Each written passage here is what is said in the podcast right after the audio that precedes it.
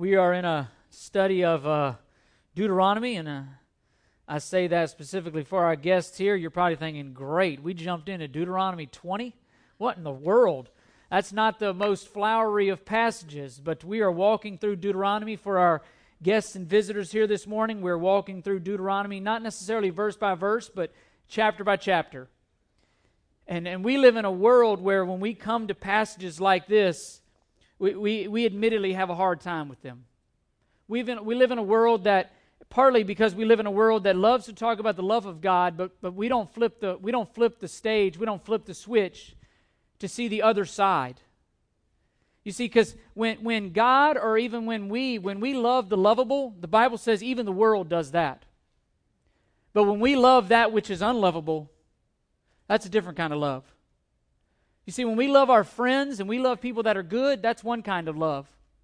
But when we love our enemies, that's different. And see, the love of God has to be balanced with the judgment of God. The love of God is certainly one wonderful aspect of our great God, but there's another side of his that's his holiness and righteousness, and he has to judge sin. He has to. His character demands it. His righteousness, holiness, purity, all of that. You have, we have to be quick to look at all the attributes of God together and not just pick out one or the other. See, these, because these are the passages, these are the passages that the world, that those who are opposed to our great God will come to, and they will try to make our God out to be some unloving, unmerciful, uh, uh, they'll try to equate him to, to genocide. They'll equate him to unjust murderings. They'll, they'll equate him to a lot of nasty things that simply aren't true. And so I want to I want to take today to help us understand um, what's going on here, obviously in, in this passage, but help us to understand why would it take place so that we can give a defense for the hope that is in us. 1 Peter 3 5 says, but set apart Christ as Lord in your hearts, always being ready to give a defense for the hope that is in you, but do it with gentleness, do it with respect. I want us to be able to defend. When we come against uh, enemies, when, when, when people malign or impugn our great God because of passages like this, I want us to be able to defend and explain what he was doing. Because again, I, am not going to be able to answer all your questions my flesh, when I come to this and I think, really, the women and the children, but, but I'll get to that. I, I want us to be able to defend God is sovereign, He is good, He is merciful, He is just, and we got to understand this. He hates sin. He doesn't just dislike sin, He hates sin. He must judge sin. He has to. And how all that balances out is beyond me. I, I, I have a hard time being loving and merciful I, with our, just our kids. I will be overly loving or overly unmerciful. I will overly judge or I'll be overly too lenient. It's never a good balance. And I'm pretty sure I'm probably not the only parent that struggles with that. I'll make a, hey, there you go. One, one other part, Jason. Jason struggles with it. I'll make a mountain out of a molehill and then Karen will look at me and say, You're not going to do anything about that? I thought that was funny. She's like, That ain't funny. You know? My, my daughter, one time, real quick, I remember, I, you know, anyone who has multiple kids realizes the joy of parenting is I have one kid that's over here and one kid, they're different. And I can look at Bradley and just look at him, and he knows that was dumb, don't do it again. Message is communicated. I got a daughter, on the other hand, that'll look at you and say, No, no, no, that wasn't dumb. You look dumb. I threatened to spank her one time. I said, Sarah, if you do that again, I'm going to spank your bottom. She said, You talking about this bottom? This one right here? Now, my parents were sitting on the couch with me, and I wanted to laugh. I knew in my heart that I was supposed to spank her, but it was funny. It was funny. It just, the way she did it, it was funny. Now, being a good dad, I would have judged her, I would have spanked her. Being the bad sinner that I am, I found it comical. And the, the problem probably is what I really was hurt most about is, is my genes that would cause her to say that. Not my wife's. It's my genes. My genes did that. My genes. So I want us to be able to defend how it is that a God that we supposedly know would do such a strong thing as what we see here. And, and, and that's what I want to do today. That's what I'm going to attempt to do today. So jump in with me. You have your handouts, you have some fill ins there. Hopefully, at the end of today, we will have a better understanding and can defend. The first thing we've got to understand when we come to this passage is this God was judging sin. When He commanded that the Canaanites be destroyed, you've got to keep in mind He was judging sin. Sin. Do not be afraid of them, as Lee read, for the Lord your God who brought you up out of the land of Egypt is with you. It is God who is doing this, not man. You flip back to Deuteronomy 9 5, and, and I'm just going to read it when I get there for the sake of time. 9 5, he says this It is not for your righteousness or for your uprightness of heart that you are going to possess their land. Listen, but it is because of the wickedness of these nations that the Lord your God is driving them out before you in order to confirm the oath which the Lord swore to your fathers, Abraham, Isaac, and Jacob.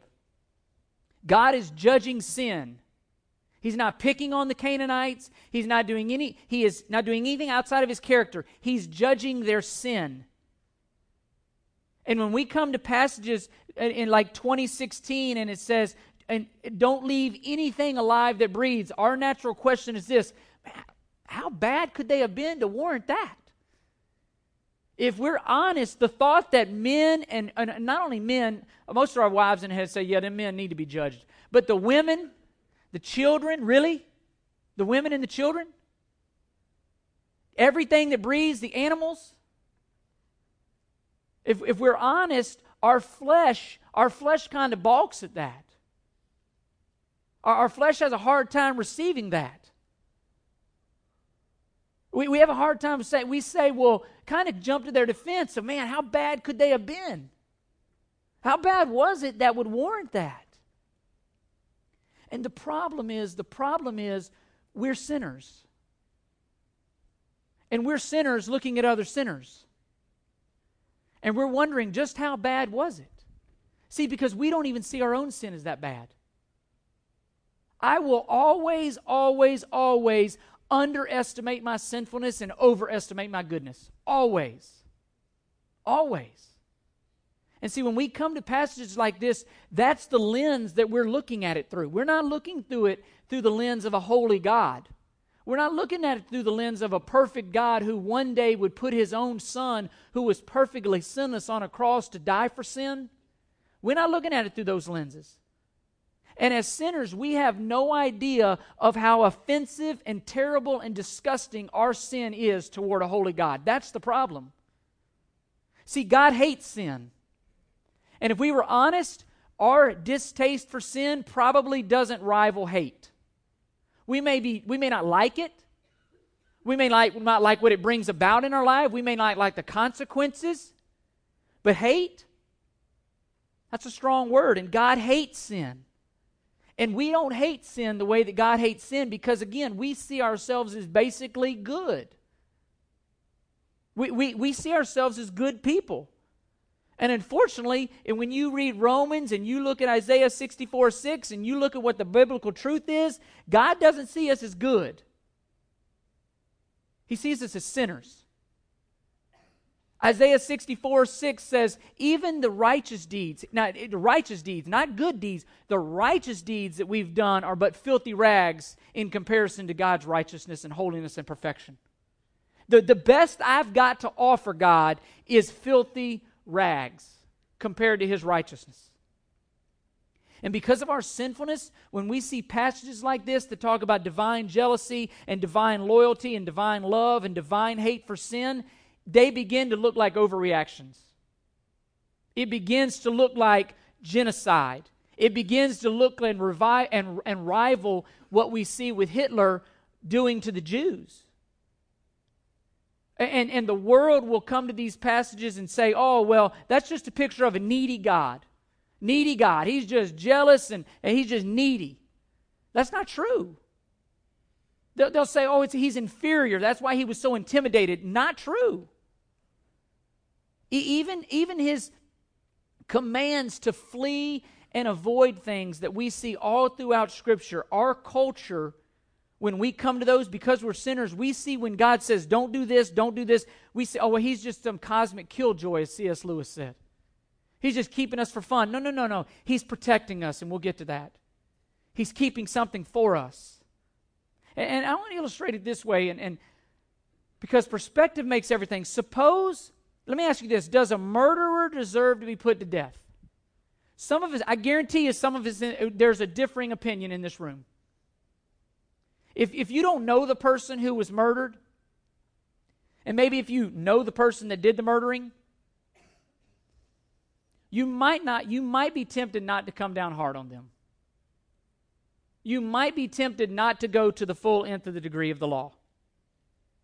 You, you might level some level of sympathy.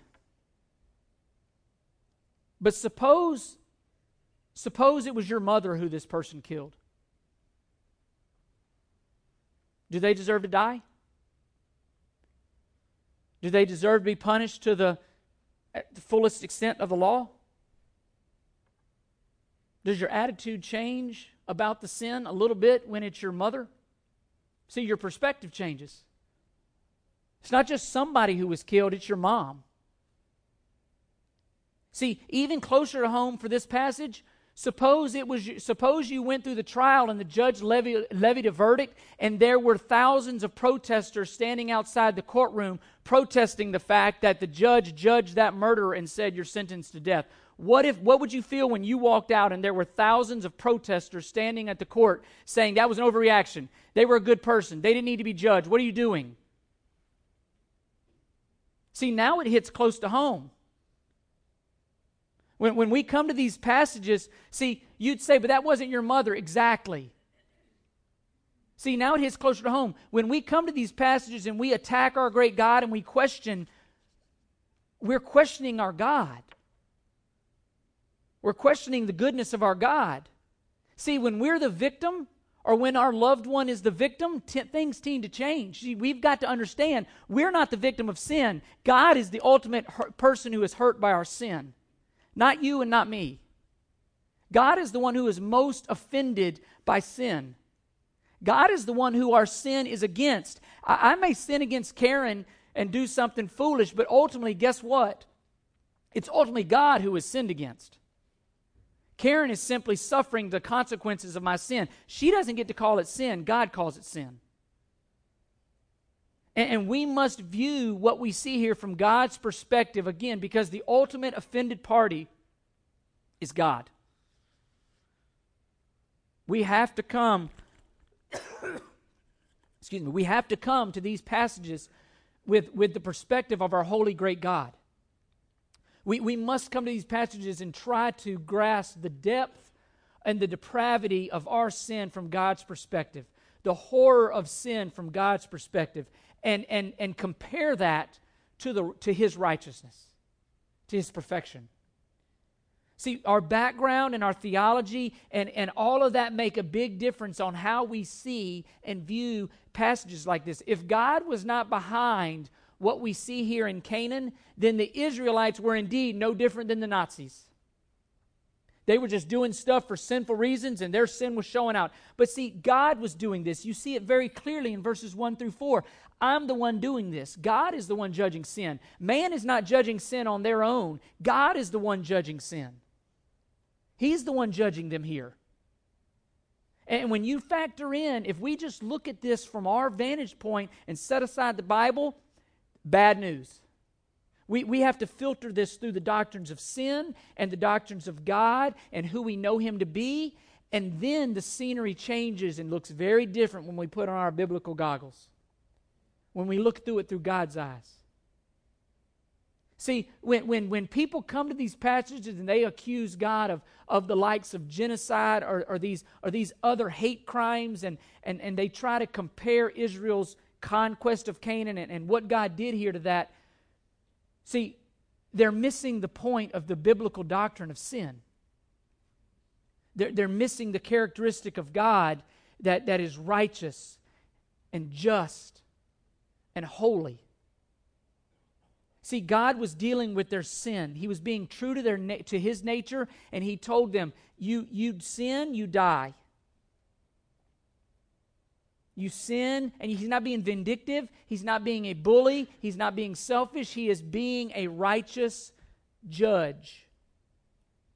And I want to take just a moment. There, there are children of all ages in here, and most of the children leave, some stay. I'm going to try to paint a picture just for us, real quick, of the depth of depravity of the Canaanite sin. If you want to look at it on your own, you can.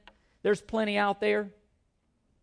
But the horror of the Canaanite sinfulness exhibited itself in the following ways. And, and again, forgive me, I'm just going to use words. And if there are kids in here that hear a word and they ask you about that word, forgive me. But I'm trying to be, I want you to get the picture though. Idolatry, incest, adultery, child sacrifice, homosexuality, bestiality, bestiality. The list goes on and on.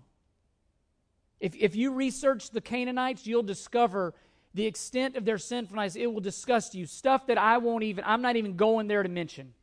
It's not even worthy mentioning in this pulpit beyond what I have. Driving them out wasn't simply a way to, God wasn't taking a good people's property and displacing them so that He could put His people in. He was judging sin.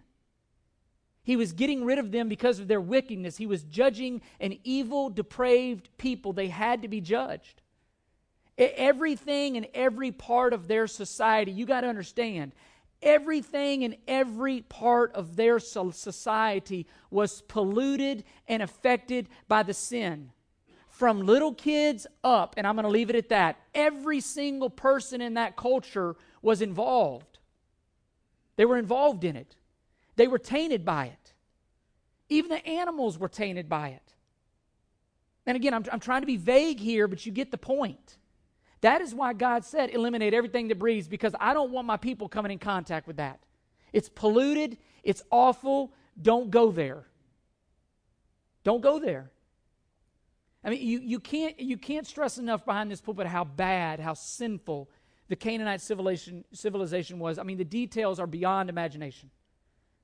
And again, God was not, elim- I say that to say this God was not eliminating good or innocent people, He was judging sinners. We have to keep that in mind.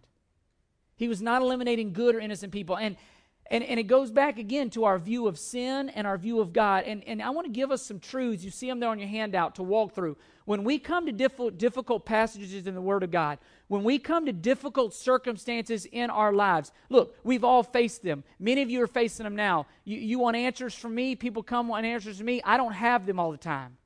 I'm not God.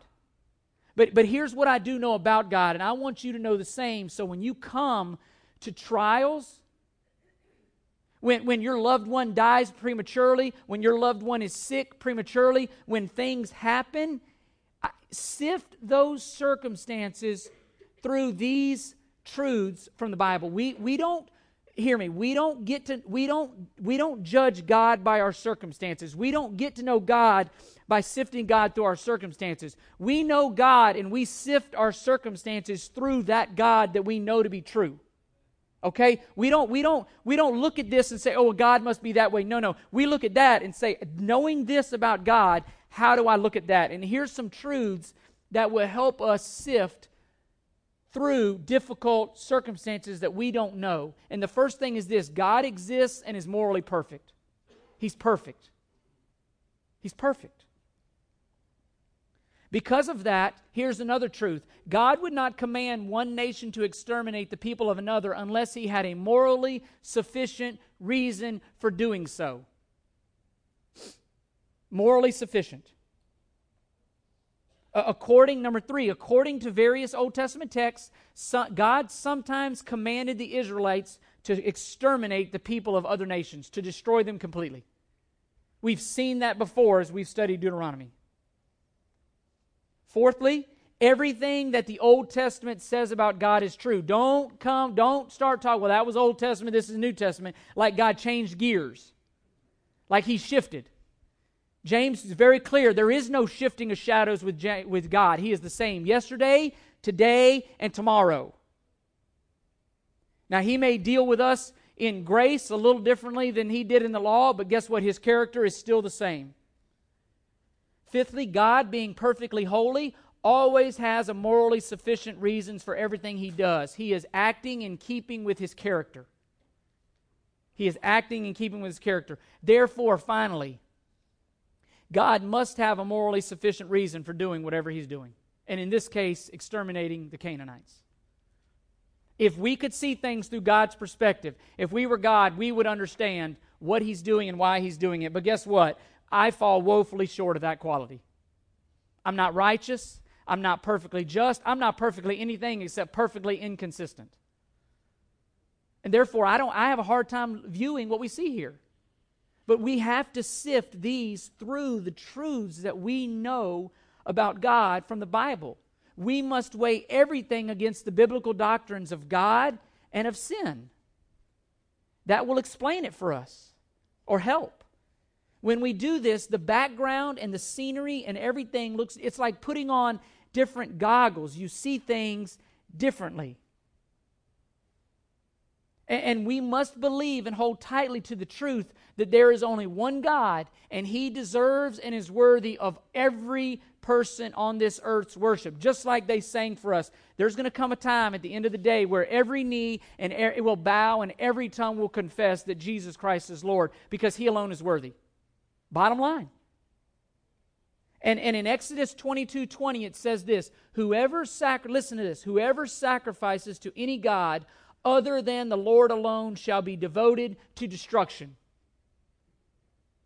In God's character, he has to obey that. He has to follow through with his word. Justice, listen, it's God must respond to sin. God is God. We must trust him even when and how he judges sin. The greater question is not why he did that to the Canaanites, it's probably why hasn't he done that to other countries, namely the one we live in. That's the greater question. Because if you look at what the Canaanites did, listen to me, every single thing that they were guilty of, you can find access to in America. And I'll leave it at that. Every single thing we have as a society, we've made it easy, we've promoted it, and we want you to indulge in every. I, I read I read a thing the other, just one example. This was the this was the slogan of a website. Life is short, have an affair. 300,000 300,000 followers, subscribers. Life is short, have an affair. That's the world we live in.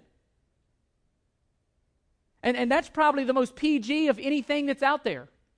And again, I didn't go searching on the website. There was a, article that I read, and it listed some of these things. So just, I don't want your imaginations, namely my wife. Not that she, I just don't want y'all, oh, what pa- pastor probably enjoys even this sermon. No, I, there, there's studies. The research is out there.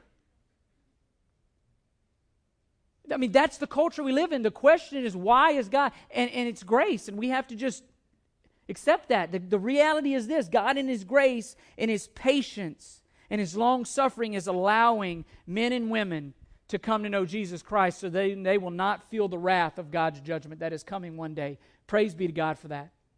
Praise be to God for His patience in my life and in your life. Leading us, Romans 2 4, leading us to salvation, it, sa- it says. So God was judging sin. Secondly, secondly, you got to understand this. God was protecting Israel when he commanded the destruction of the Canaanites. And you see that in verse 18. Why are you doing all this? So that they may not teach you to do according to all their detestable things which they have done for their gods, so that you would sin against the Lord your God. God was protecting his people. He was concerned that, hey, if they remain in the land, they're going to draw my people away and into their evil practices. We see that today in our culture. Culture, culture, most often, culture has impacted all of us in a variety of ways, and we don't even know it. That's how deceitful it is. The most important, listen to me, we would not rate this as the most important, the biggest danger, but in God's eyes, the biggest danger to his people was his people worshiping other gods. And that's where it starts. Idolatry is where all sin, everywhere it starts. You can take no matter what sin. If you come to me, I'm just going to put my cards out on the table. If you come to me, I'm going to tell you the root of all sin is selfishness because you and I are gods.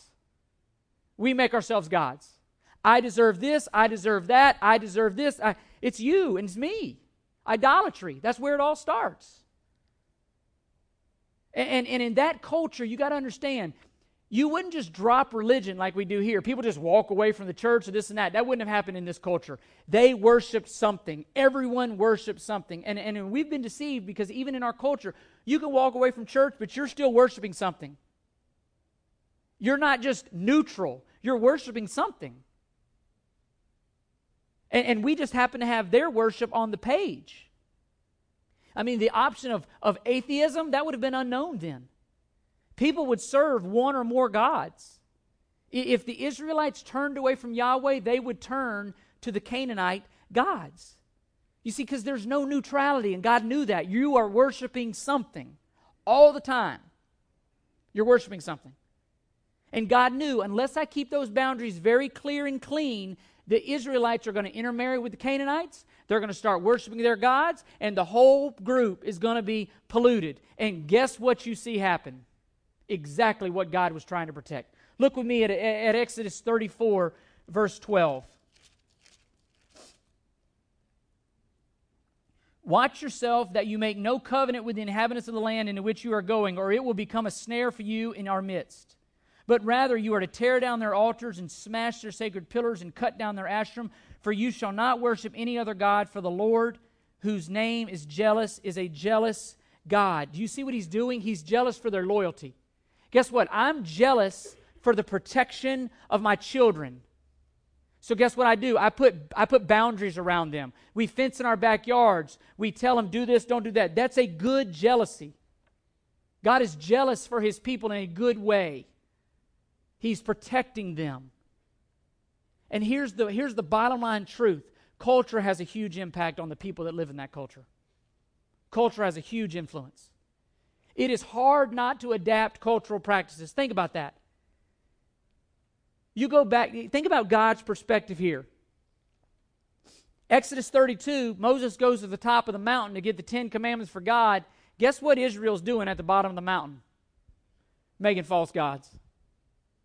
Just that quick. Listen to me. We don't know our own nature. Jeremiah 17 says the heart is desperately wicked beyond compare. Who can understand it? God knows our hearts. And He knows just how quickly we'll turn to sin.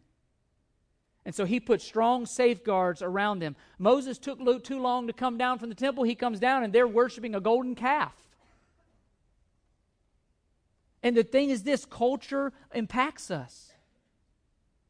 You, you, you, think about, you think about Sodom. Sodom was a Canaanite city. God destroyed Sodom. He destroyed it because of its rampant sin. It was destroyed for its wickedness. Guess what? Right after that, you see Lot's daughters committing unthinkable acts with their dad. Here's the question Where do you think they saw that? Where do you think they learned how to do that? Where do you think they first got put in their mind what they did? They didn't make that up. They saw it in Sodom. They learned about it in their culture. They didn't just one night just dream up, hey, let's do this with our dad. They've seen it. They had witnessed it. They had been around it. And guess what? The culture impacted them. They became like their culture. You, you, you can look at Leviticus 18 as, as well, 18 verse 21. God is protecting his people. He says, you shall not give any other offering to offer them to Moloch, nor shall you profane the name of the Lord your God. I am the Lord. Moloch was a Canaanite deity which, which sat like this with outstretched arms, and that culture would take their infants, their babies up to age four, put them in that, that idol's hands, and burn their children to death as an offering to their God. You think, well, that's, that's crazy. We'd never do that. That's not what you see throughout the rest of the Old Testament. Israel, Israel, because they inter, they started intermarrying, they started worshiping, and guess what they started doing? They started offering their children, burning their own children. You can see it in Numbers, you can see it in Leviticus, you see it in Deuteronomy. All why? Because they didn't obey God and they intermarried. They began worshiping other gods, and you see where it led them. See, if our culture, if we're honest, we don't fully understand idolatry. We, we, we think that's an Old Testament deal. with statues. We, we have some neighbors who have them in their house. We, we think that's Old Testament deal. Guess what? That, it's alive today just like it was in the Old Testament idolatry, the worship of other gods. And God is protecting his people. He's saying, whatever you worship, whatever you worship, you're going to become like that which you worship. Idolatry is not some victimless, private, individual sin. It seeks to form a new identity in the person who is worshiping. Hear me. It wants to make you like what you're worshiping. And, and we don't dabble with idolatry. You, we become idolatrous. And God is saying, I'm trying to protect you. And the danger, the danger is this, and, and hear me well on this. When we ascribe worth to a worthless things, the worthless thing then confers its worthlessness on the worshiper. That's a lot of W's in there, I get that. But hear me, whatever we worship, if it's worthless, by following it, by submitting to it, by worshiping it, the value of that object, even if it's worthless, then is conveyed on the worshiper. We become like that which we worship. And, and we see it in our culture. Uh, I, my wife and I graduated. I'm, I'm going off my notes here. This is where I get in trouble. My wife and I graduated from Florida State. Guess what? Guess if I hear Jameis Winston's name and I'm accused of being a. I mean, if I hear that one more time, why? Because the worth of that which I'm connected to is connected to me because I have a degree on my wall that says Florida State University and I wear their shirt. And we've heard it before Free Shoes University. I've heard it. I've heard it. Think about it. I guarantee you this year, let's be, let's be honest and even, it wasn't fun to be a Florida Gator fan. You're terrible. it wasn't fun. You know, Christian Hockley's wearing his Tom Brady shirt. I hope the Seahawks win 100 to 0. But I'm not telling him that. But but my point is this, guys, whatever we follow, whatever we link ourselves to, I am forever linked to Florida State because I grew up there and went to school there. Whatever value they have is transferred to me. Now, think about that with idolatry. Think about that. Think about this. When I, by faith, attach myself to Christ, all the value and worth and righteousness that is Christ's becomes mine. See, God is saying, I'm your God. Uh, you want value? Worship me. And my value will be conveyed to you. But when you worship these worthless things, you're going to become worthless. We, we take on the worth of whatever it is we worship. That's what he's trying to tell them. And our value and our, and our personhood and, and all we are becomes attached to that. That's why whoever wins the Super Bowl, there's going to be a bunch of people tomorrow that wake up miserable. Why? Because their worth is attached to worthless things like football. And I've been there. I've been there where FSU loses and it takes me weeks and weeks to get over it. I mean, that's part of the reason why I go to bed in the middle of the games. Just, God, protect me from going back there. Then my wife wakes up screaming and yelling. She's not quite as good at, a, at, at fending off idolatry as I am. I'm much, I'm much holier than she is. I'm like, Karen, it don't matter, honey. Come on. Listen, they had the one true God. And I say that tongue in cheek. Anyone who knows my wife knows she's the bigger part of being here than I am. So the, the, they had the one true God to worship. And he's saying, don't, don't, worthless, don't worship worthless things. Guys, for those of us who are believers in Jesus Christ, we have Jesus Christ, the King of kings, the Lord of lords. By faith, he's clothed us with righteousness. Why do we fool around with these worthless things?